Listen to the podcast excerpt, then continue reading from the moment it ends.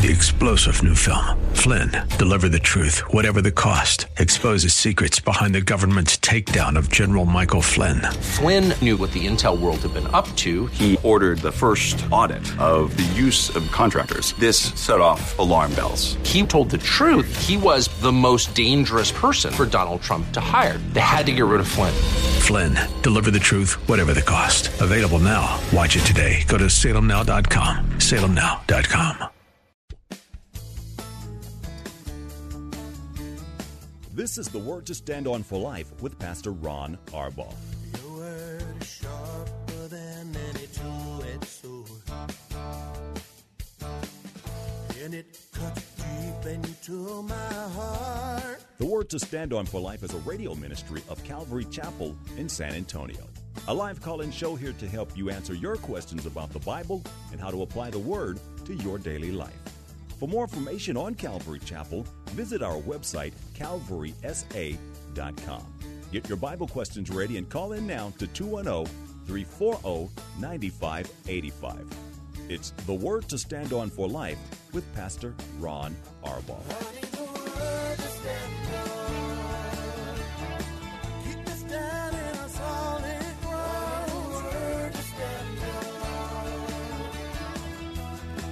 Welcome to the program. Welcome to a new week. I'm Pastor Ron Arbaugh from Calvary Chapel in San Antonio, Texas, and this is the Word to Stand On for Life, a program dedicated to taking your phone calls and answering questions, Bible questions, questions about stuff going on in your life, church questions, maybe something you heard uh, preached yesterday, whatever is on your heart, you need only to provide the phone call.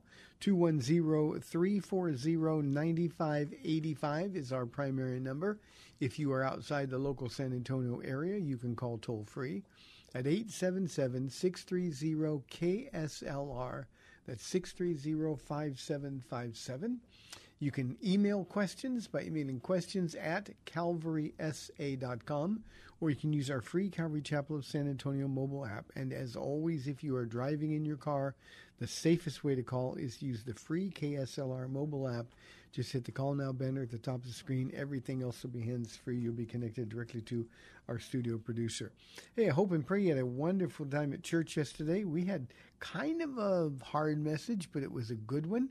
And um, lots of people were in church yesterday. We're back to our regular schedule uh, after the holiday breaks and all of that. So I enjoyed that. Uh, tonight we'll be having our men's, women's, and youth Bible studies at seven o'clock. However, the women, rather than a Bible study, this is the one night per year that uh, they have their women's retreat planning meeting. So if you're interested in going to the ladies' retreat and would like to have some input, then all you've got to do is show up, and uh, you'll be able to find some place to help. We'd love to have your help. We always have, I don't know, 250 women or so who go to our women's retreats, and it's always a blast. Uh, our speaker this year is going to be Laura Cowan.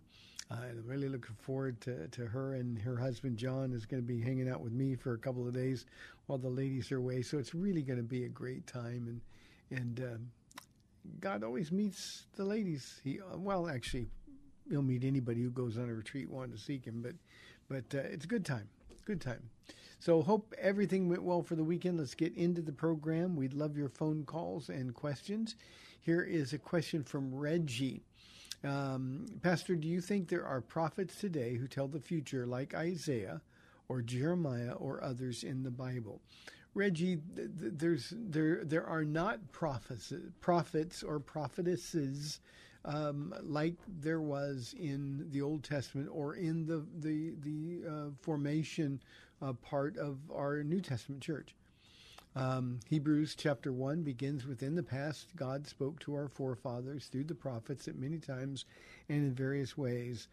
But, and that's the key, in these last days, He has spoken to us in Son, and that's a literal translation from the Greek text.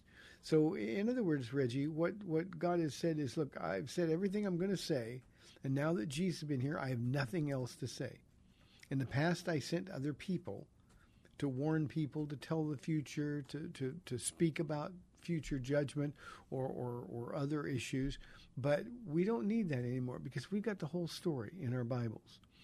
So there are no prophets, and I would add, Reggie, there are no apostles. We also know from Ephesians chapter 2 that apostles and prophets are the foundation of the church. And that foundation, it's very important, the Greek tense, has already been laid. And then the other gifts to the church uh, are, are currently being added to that foundation, and the church is being built on that foundation. So no more prophets, no more apostles.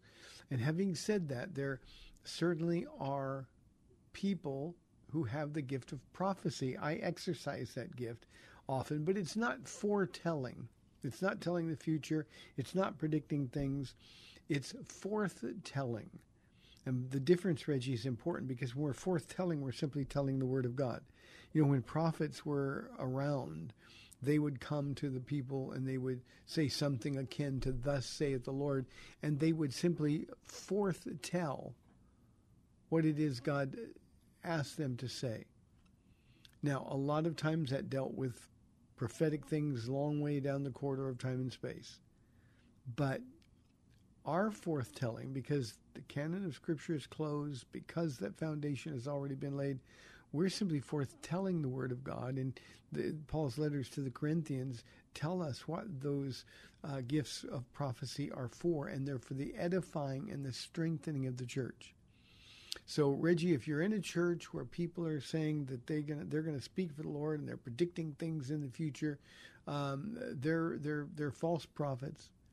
Um, one of the things that I never ever am able to understand with people that get caught up in these churches is that you know they say things and a lot of times they're very general and so they might be true but but the same thing could be said of our horoscopes. But the other problem and this is the real problem we're not discerning enough because they say things that are just flat out wrong or things that don't happen and the church doesn't abandon them. We ought to mark them as false prophets and false teachers and and and they should have no more part in the church, but they don't do it because they're charismatic personalities or they have huge, powerful, uh, wealthy ministries. Um, and we can avoid all of that, Reggie. Nobody, nobody has to be caught in that snare ever again. So, no prophets today who tell the future like Isaiah did or Jeremiah did or the other prophets in the Bible. I could add uh, Matthew, Mark, Luke, John, um, we could add the Apostle Paul. We could add Philip's four daughters, the prophet Agabus. I call him the dramatic prophet. All those who in the first century church are identified as prophets. They were real prophets. But remember, there was no Bible, no Word of God. And the way God instructed his people then was through the Word that came through the prophets. And then when the Bible was compiled, we actually have the apostles' doctrine now in our Bibles, and that's why those gifts are no longer uh, available. Thank you, Reggie. Uh, when I let me let me rephrase. I, I caught myself saying those gifts are no longer available. Those offices are no longer available. The gift of prophecy still exists today, and it's for the edifying and strengthening of the church. Hope that's clear, Reggie. Thank you. Uh, I'm not really sure about this question. It's it's from anonymous. And he or she says, Does God want us to be like slaves, or are we actually partners with Him in our calling? Um, Anonymous, I'm, I'm going to do the best to understand. When you say, Does God want us to be like slaves, there's a negative connotation there. Uh, we are slaves of God, servants. Whenever you see servant or bond servant in your New Testament, that's actually a very uh, softened translation because the word literally is a slave. Now, we're slaves by choice. We're not slaves that are forced. We're slaves by choice, but we're slaves. And so, yeah, the way to partner with God is to be his slave. When we call him Lord, Anonymous, he's in charge. Paula used to say, You're not the boss of me. Well, when she got saved, she realizes now there's a boss. And that's what God wants. God wants obedience. Doesn't want sacrifice. He doesn't want worship. He doesn't want uh, our, our, zeal. He wants our obedience. And when we agree to partner with Him in obedience, that, Anonymous, is when God can do marvelous things in and then through our lives. But make no mistake, God wants us to be obedient. And if you characterize that as being a slave, um, then you probably need a heart check. You probably need a heart check. You know, the best thing I do every day, and, and, and I'm not exaggerating with this every day, every day I report uh, for orders. Every day. I get up, I, I, I typically will look toward the eastern sky where the sun's coming up, and I will say, Father, uh, first I'll, I'll just say good morning. Uh, and then I'll say this today, of my own free will, I choose to serve Jesus. Not by might nor by power, but by your Spirit in your name and for your glory. And then I say to him, honestly, I can't even do that on my own. The Apostle Paul, writing to the church at Philippi, says it's God who both works and wills in us. In other words, even the desire to serve God is something that we can't have on our own. So I'll offer my hand to him, and I, I actually do this literally. I'll extend my hand and and say, um, I, I, I extend my hand in faith. I take your hand in faith, and I will not let go until you bless me. You may recognize that from Genesis 32, Jacob when he was wrestling with the Lord. And then I, with my left hand, extend it to Paula, and she's not usually there with me, but sometimes she's there.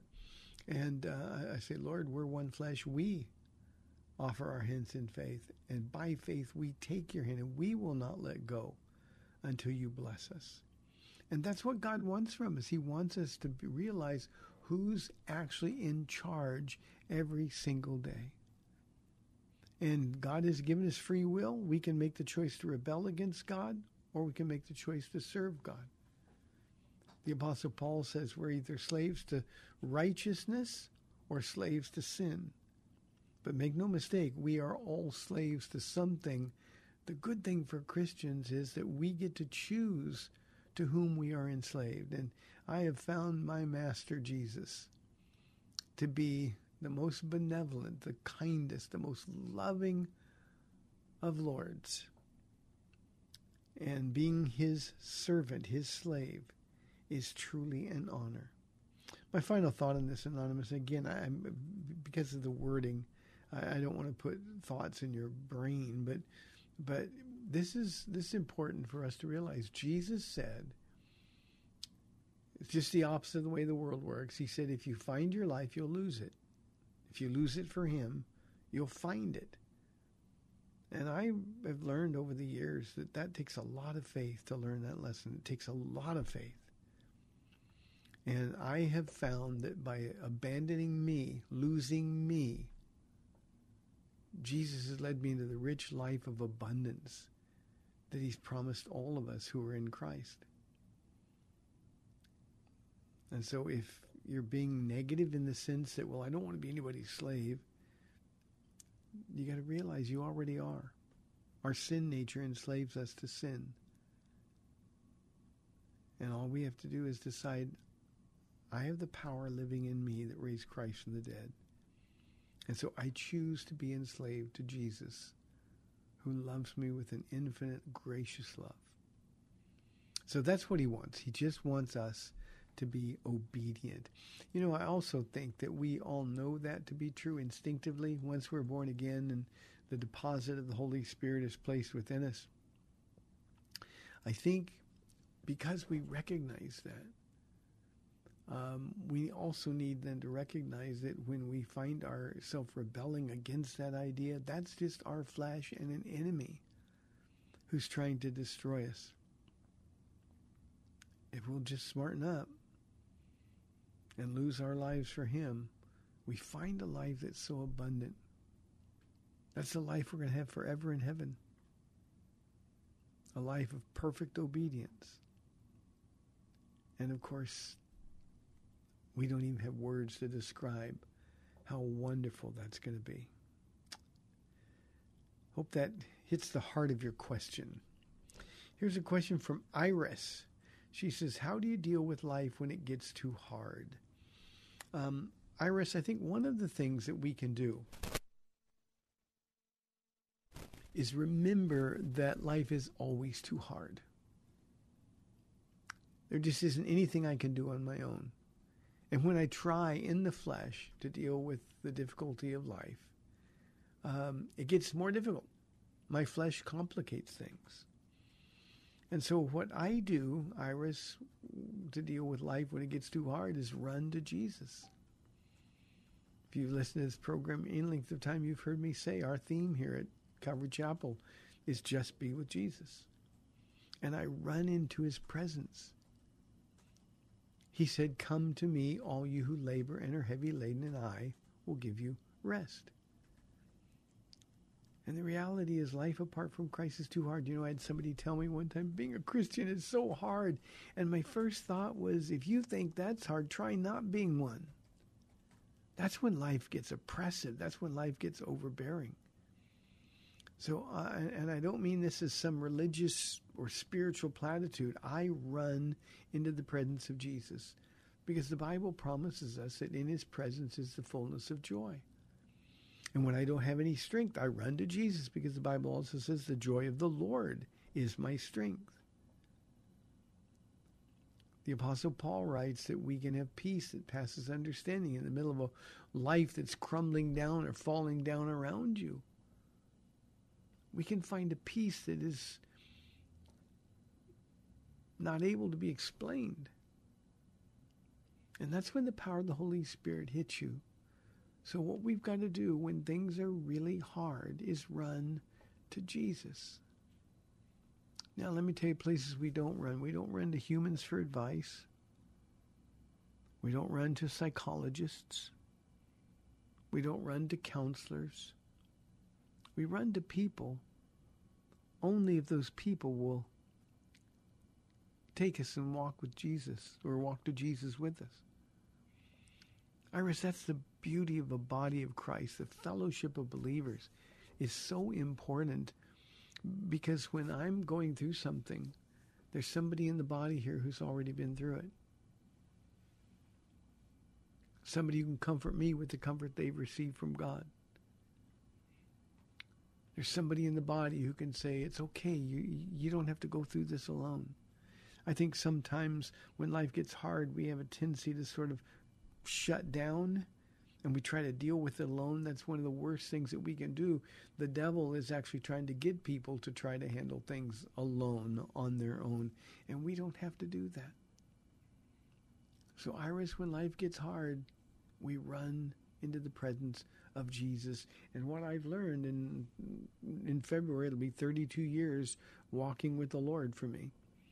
What I've learned is that when Jesus is carrying those burdens, they're not really that heavy at all. He's got it because he's got me. And life only gets really hard when we try to do things on our own, when we try to figure a way out, we try to make things easier, instead of just running into his presence. Now, obviously, we've got some tools, Iris, that help. I mentioned the, the fellowship of believers. When you're really going through something that's really hard, there ought to be some people in your life, and you'll find them in your church if you look around. People whose lives are full of joy and full of hope. People that have gone through really, really difficult things and come out the other side and you've seen the fruit of the Spirit in their lives through it all, those are the people that we can go to. Now, obviously, another tool is our Bibles. Iris, when life gets really hard, we got Bible promises. We're more than conquerors through Him who loved us. If God is for us, who can be against us? And all throughout our New Testaments in particular, we have these wonderful promises. So get into the Word and let the water of the Word just sort of overwhelm you. And obviously, we've got prayer. That's the other tool. You can talk to Jesus all day, every day. Life is hard, but it's never too hard, Iris, if you're in the presence of Jesus. Again, I want to emphasize what I have learned is that everything is too hard apart from Jesus. Thanks for the question, Iris. Hope things get better. 340-9585 for your live calls and questions. Let's go to our friend Ruben from Seguin on line one. Ruben, how you feeling today? God bless you, Pastor Ron. I am feeling uh, just a little bit better. Uh, I have to go to a doctor tomorrow so they can set up some physical therapy and some occupational therapy. But I am feeling better. I'm sorry. Uh, on Thursday, they had already told me they were going to release me, but they didn't tell me when. And as soon as I got off the phone, the nurse said, "You're ready to be discharged." I'm like, "Oh, Oh, my. okay, so yeah, but you know, they told me like about 11, 11 o'clock. So you know, you know how they normally take forever to get discharged. So I didn't think I was going to be discharged any Mhm. at that time. So, but they did. So uh, it was a good thing. It's a good thing because I came home and was in my own bed. Um, you know, and I want to thank everybody that's been praying for me, um, and and and if asked to continually pray for me and and uh, Iris, if I may, Pastor Ron, if I may just say something to her. Of course. Um, I, Pastor Ron, can attest. Ten years, I have gone through things, and it seems like it's just been one after another after another. And you know, if if it weren't for my belief that there's a reason why all this is happening, I think I would have gotten discouraged a long time ago. But Iris, let me tell you, God is with you no matter what you go through, no matter what you're going through, no matter how deep, you know, the waters may seem, no matter how deep the waters may be coming up against you, just know that Jesus is with you. And um, in those lonely times when nobody's there, when it seems like nobody's calling you, when nobody's, you know, looking for you, read the Bible because I've learned, and if I didn't, I didn't, for me, I didn't learn it right then and there. It took a while for me to finally realize, you know what? The closer, the more I read the Bible, the more I'm going to fall in love with Jesus, and and and that is a true statement. hmm And when you're alone with Jesus, why would you want anybody else? Why? Why? Uh, that's a question I, I ask to everybody. If you are alone with Jesus, why would you want to be with anyone else? So, Iris, keep your head up. It's it's it's gonna get better, and keep listening to Pastor Ron, and and, and he's he's he's a, he's a, a great and great's not even the proper adjective to describe this man of God. Um, but uh, Pastor, I just wanted to call in and let you know how I was doing, and and I heard you talking to Iris. I said, well, let me just see if I can just throw my little two cents in. Thank you, Ruben. You know, we've had a bunch of people calling us and wanting to know uh, where you are. Could they see you? Could they bring you anything? So, uh, you know, this is a body that prays, and uh, uh, and though we haven't met you face to face, you're part of the body. And I thank you for letting us know. Appreciate it very, very much. Let me also say to the rest of the audience here that Ruben is speaking with a voice of authority. Uh, the, the 10 years that he, Ruben has been calling into this program, um, uh, he has gone through impossible things, just impossible things, seemingly one right after another. And uh, Ruben was one of those guys that at the beginning called and freaked out.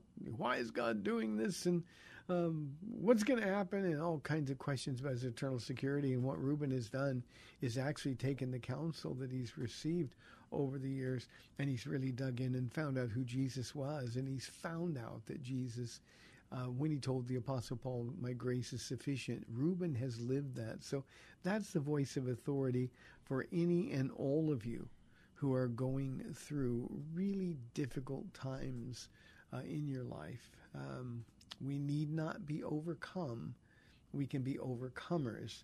And again, I don't mean that as a spiritual platitude. Um, the reality is that's what faith is for. And Reuben has learned that firsthand. And uh, Reuben is in a lot different place than he was 10 years ago. And that's why God gives him the opportunity to minister uh, to people. He does it through this radio show, he does it when he's out and around. Uh, his, his hard things haven't ended, obviously. Um, but Reuben is not the same man.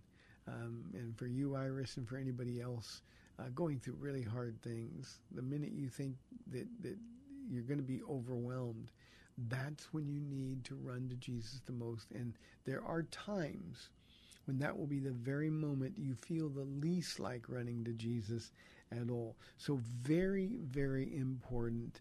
And uh, Reuben has been an example and to many of us an inspiration uh, because of the severity of the things that he's gone through and the courage, honestly, the, the faith and courage that he's demonstrated through much of it is, uh, is an inspiration to people. It shows us exactly how to do those things. So I hope that helps you, Iris. Reuben, thank you very much. Uh, that's the gift of encouragement uh, being demonstrated here at Calvary Chapel and the Word to Stand on for Life. Hey, we've got 30 minutes left in the Monday show, 340-9585 or toll free 877 630 KSLR. This is the Word to Stand on for Life. We'll be back in two minutes.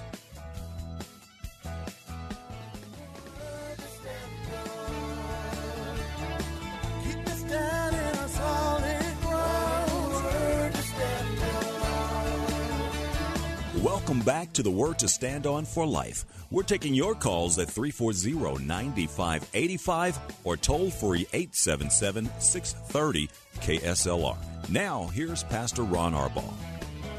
Welcome back to the second half of our Monday show, 340-9585 for your live calls and questions. Before I go to a question that was sent in, um, yesterday in the message, um, I gave an example. I, I was talking about um, the books of life, uh, the, the, the Lamb's Book of Life, and then the book about our life. And what I was saying um, in the context of, of Acts chapter 3 was that the, the, the, the book of our lives, with all of our sins in it and all of our our our the times that we rebelled against God, the things that we're actually guilty of. I said to the church yesterday, you know, feeling guilty is good if you actually are guilty. And uh, I used the Crystal Lewis song. Crystal Lewis, uh, when I got saved, was was uh, probably the most popular Christian voice um, that was going at the time, especially around Southern California, where she's from. And uh, her book, her her uh, song that I liked the best was called "The Bloodstained Pages," and it was like the book of uh, my life is is open and with all those horrible accusations, things that are true, and yet every page is covered by the blood. So the accusations couldn't be read. I got a really neat email from from a dear friend. He said, he said we got a kick out of you mentioning Crystal Lewis uh, in the message. He said because he watched her grow up. In fact, her father, who is a pastor, was their pastor and married them. And um, uh, he, he also said that Crystal's mom and sister both had beautiful voices as well. And I thought, wow, that's so neat. That was really a great, great uh, reference. So if you want to be um, encouraged, um, go on YouTube and listen to Crystal Lewis's song, The Blood-Stained Pages. It's great. She has a lot of neat stuff.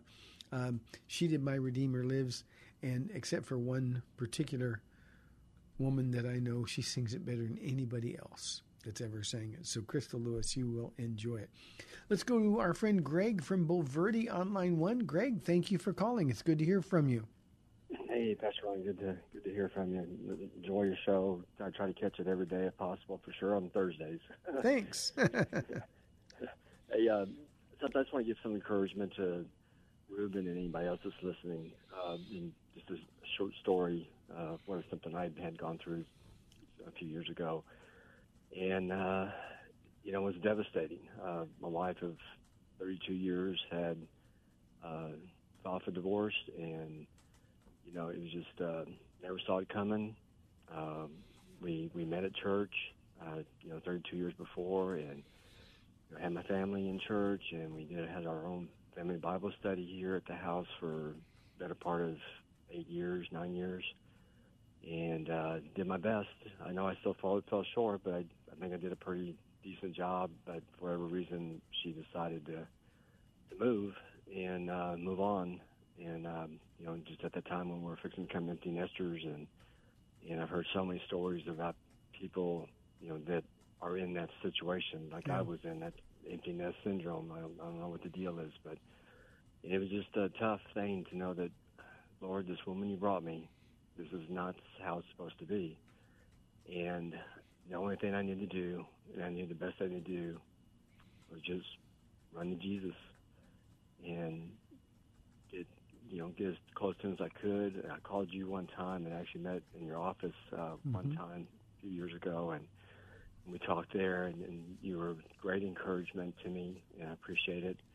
And but anyway, just the the point is, anybody that's going through struggles, and we we all do at some point in time. Nobody's going to go through this life without challenges.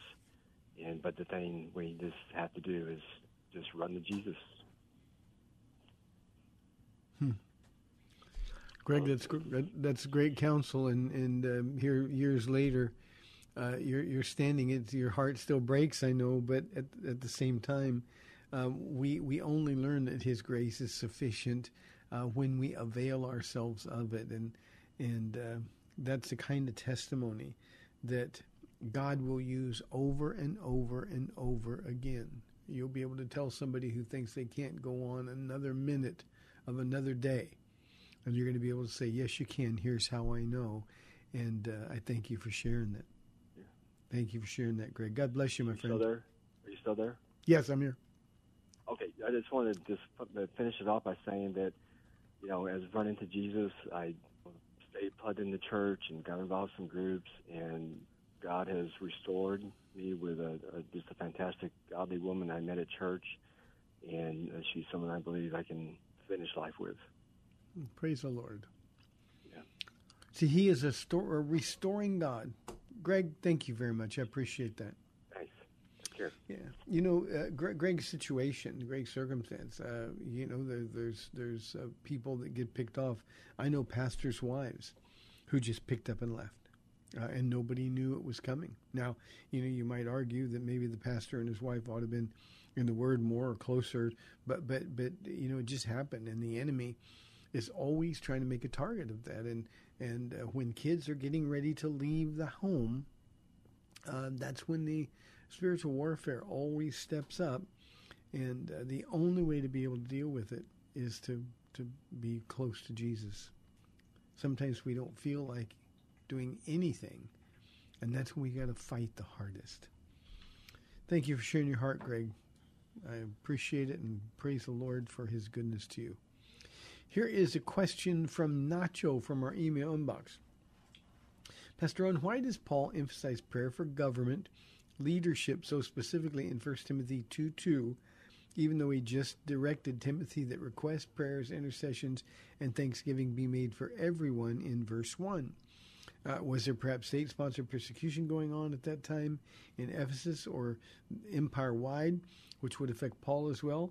Or was this just correlated with the verses in, uh, or with the events of verse 8 where Paul once again commands, I want men everywhere to lift up holy hands in prayer without anger or disputing?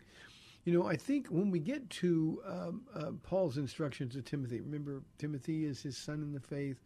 Timothy is being groomed to take over uh, Paul's ministry, at least a large part of it. And uh, he's he's simply saying, yeah, we, we need to pray. We need to pray for whatever's on your heart, requests, supplications, uh, intercession, and thanksgiving uh, for everyone. But sometimes, especially then when it when it deals with government that is oppressive or anti-Christ, in fact, um, you know, we, we have a tendency not to do that. Jesus said that we're to, to love our enemies. One of the ways that we can love them is to pray for them. And I've often said, Nacho, that as Christians, we have zero standing from which to criticize our president unless we're praying for him. And I would add his family, and I would also add the other leaders of our government. That's what Paul was saying. Now, obviously, uh, Peter and Paul both talk about praying for those who are in authority, and the, the, the man that was in authority in the world that they lived in was Caesar Nero. And he was absolutely a madman, no doubt demon possessed, and, and enjoyed killing Christians for sport. Uh, he actually would, would, would tie Christians up to uh, stakes, um, coat them in tar or pitch, and set them on fire to use them as torches or lights uh, in his courtyard. And and um, uh, Paul is telling Timothy, pray for those who are in authority and uh, the government leaders. And so we need to do that. And I, I think that's one of the places we're so quick to point fingers and say, well, I don't agree with that or I don't agree with this. And instead, we need to be the men and the women who example the need for prayer. And, and I always pray for our government leaders, um, uh, local, uh, state, um, federal, uh, all the way up to the president. Uh, I, I pray for them first and foremost to get saved. That's what they need the most, Nacho. They need to get saved. And uh, unfortunately, um, we actually treat our president, uh, a lot of Christians do, I don't want to broad bush everybody, but we actually treat our president as somebody that we don't want in heaven.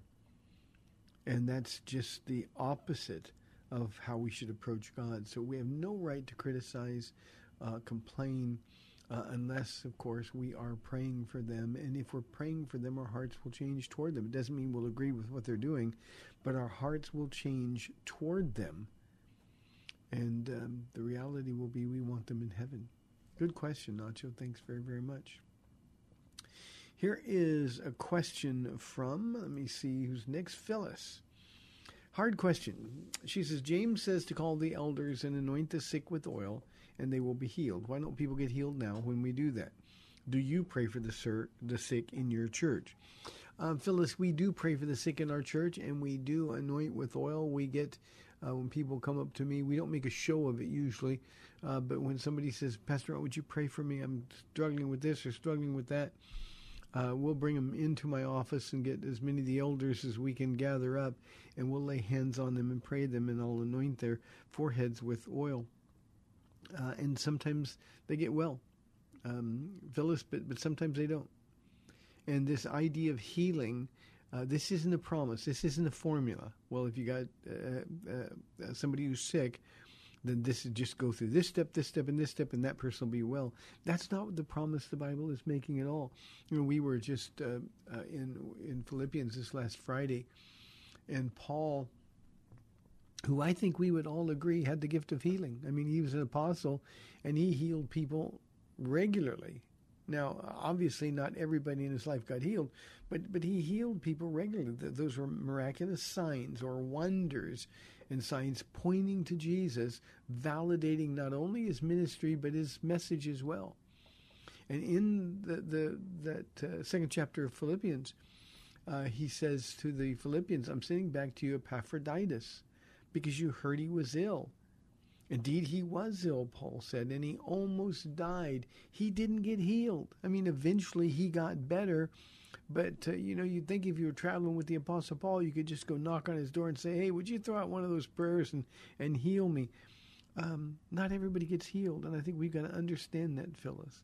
We come by faith and ask. And I never know who's going to get healed. I never know. Um, sometimes I don't know if anybody's going to get healed. There will be times when the Lord will speak to my heart, either before a message or sometimes during a message, and He will say, The power to heal is here tonight. And we give opportunities for people to be prayed for, to come forward by faith and ask for prayer for healing. And there are times when God does that. Now, if God was taking advice from me, um, he would explain why he's not healing everybody, but he doesn't do that. And there's no promise of healing in our New Testament. There's no promise of healing in the atonement of Jesus Christ. Isaiah 53 says, By his stripes we are healed. That has nothing whatsoever to do with physical healing. And so, what we have to do is we have to rely on God to be just, to be fair, and to do what we need him to do. And while we might think we always need to be healed, that's simply not the case. Even the Apostle Paul himself, when troubled by a physical ailment, the thorn in the flesh, he was told no. He asked God to take it away from him, to heal him, and, and three times he asked, three times the Lord said his grace is sufficient. So there are times when we're going to go through things and we're going to suffer. Paul calls it in Philippians sharing in the fellowship of his, Jesus' sufferings. And that's what we've got to do. Uh, Reuben called in the first half of the program, and Reuben has been afflicted. I call it a ministry of affliction now. Nobody's lining up to get that ministry. But Reuben has ministered to so many over the years. We've got others in our church who have done that. One of the nicest ladies, um, uh, probably not listening, but Linda, if you are, we love you.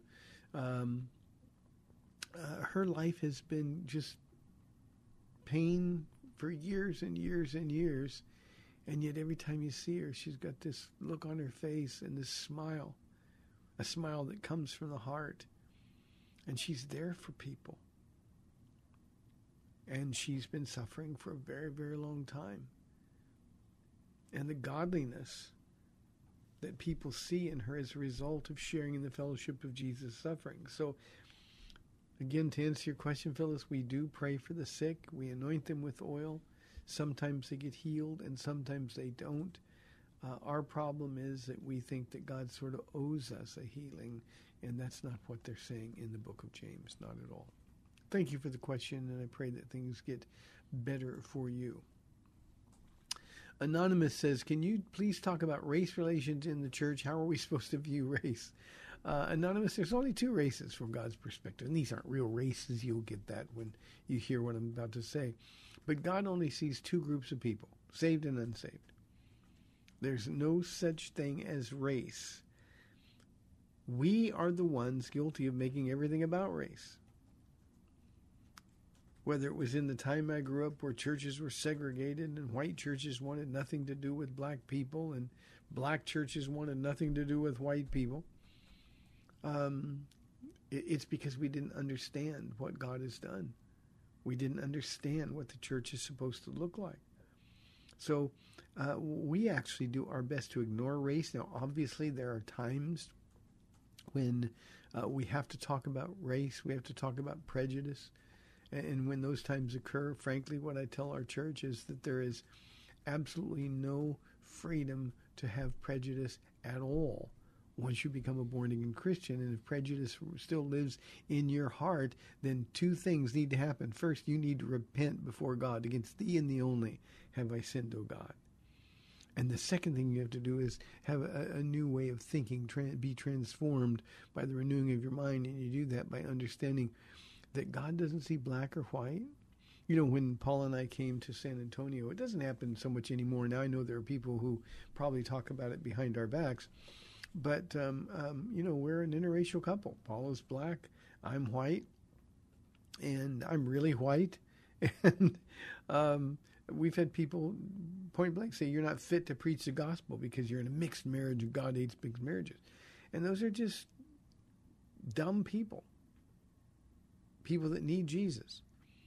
And so, race relations in the church doesn't need to be addressed. Prejudice and hatred and love all needs to be addressed. So that's how we're supposed to view race. One of the beautiful things, Anonymous, at our church, if you'd ever come and visit Calvary Chapel of San Antonio, you would see, I think, the most diverse church that I've personally ever seen. Now, I get to other churches and and uh, we speak in places, uh, but but but our church is um, a really really good picture of the city that we live in um, largely Hispanic, more than half. Uh, the rest, a mixture according to the, the, the, racial divide in our city in terms of the, the, the demographics. And um, uh, if anything, uh, whether it comes to um, to African Americans or um, Asians, um, we have a larger proportion of those than our cities um, breakdown, and and just people not not only racial makeup, but economic makeup, age uh, different background makeup, just people from from so many different places in their lives, and we all come together um, because I open the Bible, we teach it. God brings the people that He wants to bring, and this is a picture of what God's church looks like. So uh, we're not supposed to view race at all. If you are in a church that is uh, race focused, then you are in a church that is truly out of balance. I had somebody criticize me, anonymous, say, "Well, it's easy to say that because you're white and you don't know what it's like to be discriminated against." I got two black kids. Um, I got grandkids that are even more mixed up. Um, um, one with a Thai mother, uh, and the other with a Yugoslavian mother, Serbian mother, and my kids, of course, mixed. And um, we we've been uh, discriminated against. Paul and I have been together for almost 53 years. So um, it's it's uh, all I have to do, and all anybody has to do, is say, God, give me your heart on this issue. Give me your heart on this issue, and when He does, you'll understand where He's coming from. Thank you for the question. Here is Thomas on line one from San Antonio. Thomas, thanks for calling. You're on the air. Ron, I I hate talking about this uh, particular subject. Uh, you were touching on it about uh, race and stuff like that. And I'm a Christian, and and I've been walking uh, with the Lord for since 1987, September of '87. Now,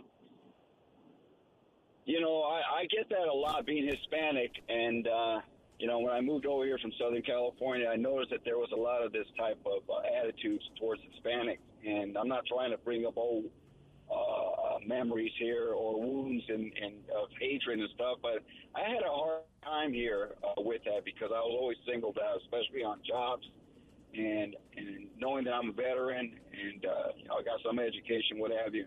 I was always uh, looked down on, and it, I was never taken, and I never really fulfilled what I went to school for anyway. And I was always looked down uh, about and talked down.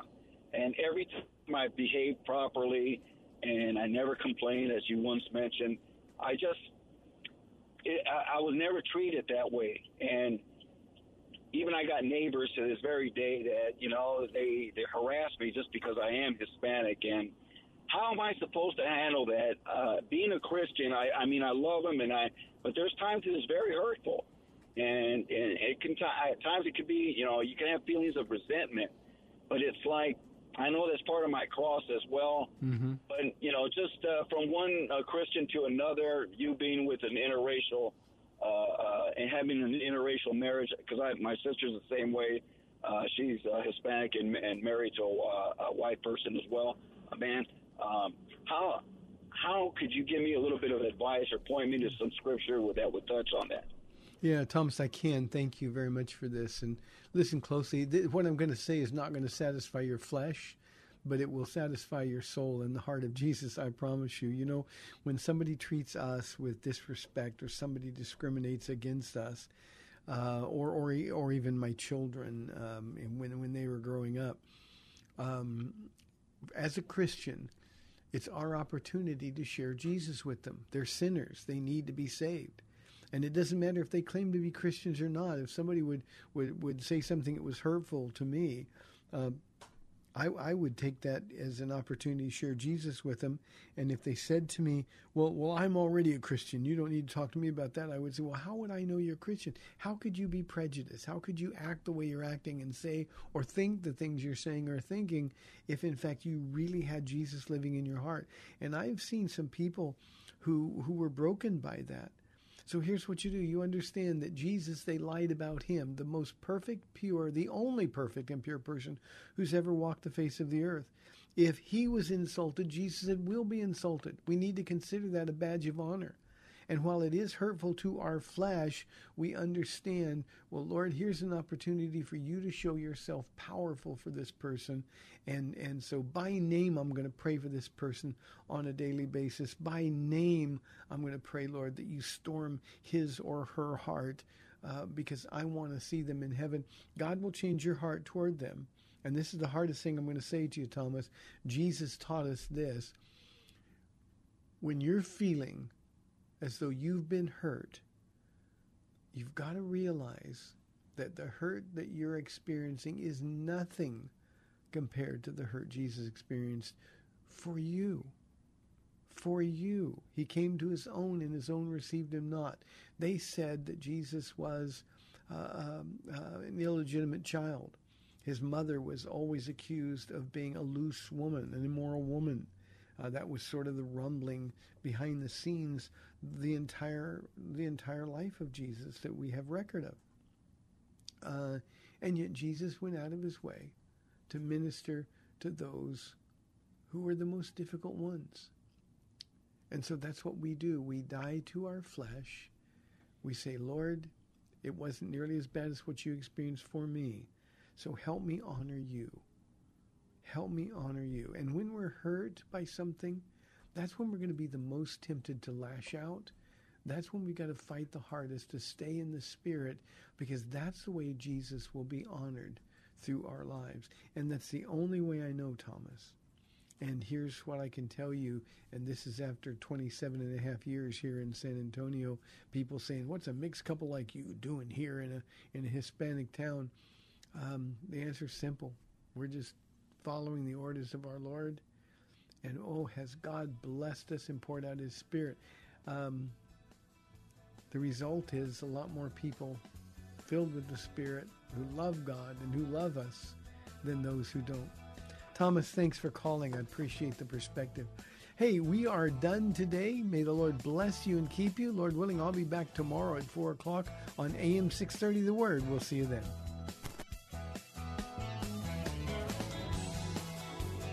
Thanks for spending this time with Calvary Chapel's The Word to Stand On for Life with Pastor Ron Arbaugh. The Word to Stand On for Life is on every weekday afternoon at 4, and Pastor Ron invites you to find out more about Calvary Chapel at calvarysa.com. The Word to Stand On for Life was sponsored by Calvary Chapel of San Antonio.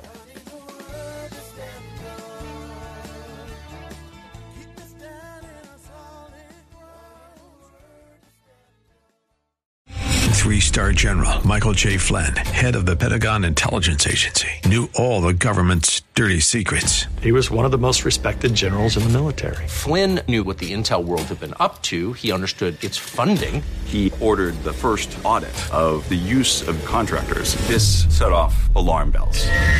The explosive new documentary, Flynn, Deliver the Truth, Whatever the Cost, uncovers the facts behind this scandal. Flynn told the truth. He was the most dangerous person for Donald Trump to hire. I find out the worst enemy that I'm going to face in my life is right here in America. They took my assessment and they wanted me to change it. And I was like, I'm not changing it. They had to get rid of Flynn. With in depth interviews, archival footage, and never before seen personal records of the man behind the headlines. I just felt like I was drowning. Flynn, deliver the truth, whatever the cost. Available now. Watch it today. Go to salemnow.com. Salemnow.com.